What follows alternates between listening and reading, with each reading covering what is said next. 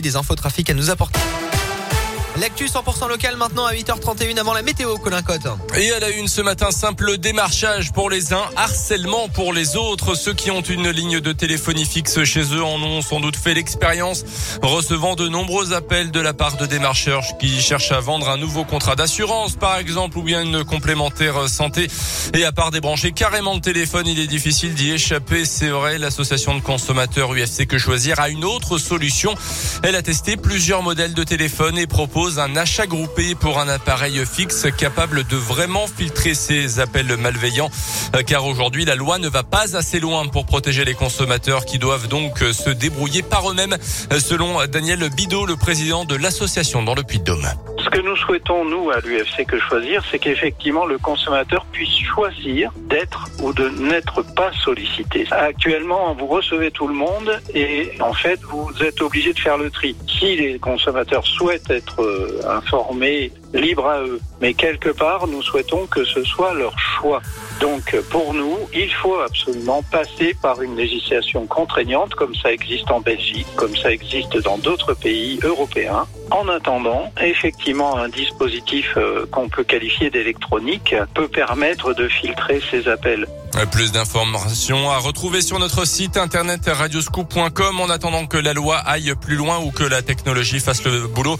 L'association UFC que choisir recommande de raccrocher en cas de doute sur l'identité d'un correspondant et de jamais euh, communiquer ses coordonnées bancaires évidemment. 18 mois de prison avec sursis c'est ce à quoi a été condamné hier l'ancien propriétaire du zoo du Bouy dans le Puy-de-Dôme Alain Albrecht était poursuivi notamment pour maltraitance et trafic d'animaux sauvages. Il a également été condamné à payer 1000 euros de dommages et intérêts aux quatre associations de défense des animaux euh, qui s'étaient constituées à partie civile dans ce dossier.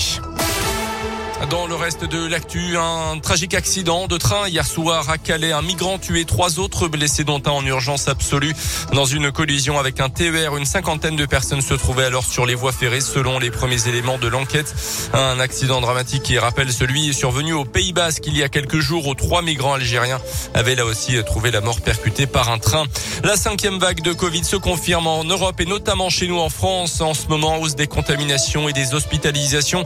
Euh, conséquence, retour du port du masque à l'école dans 39 départements, notamment en Haute-Loire à partir de lundi pour la rentrée.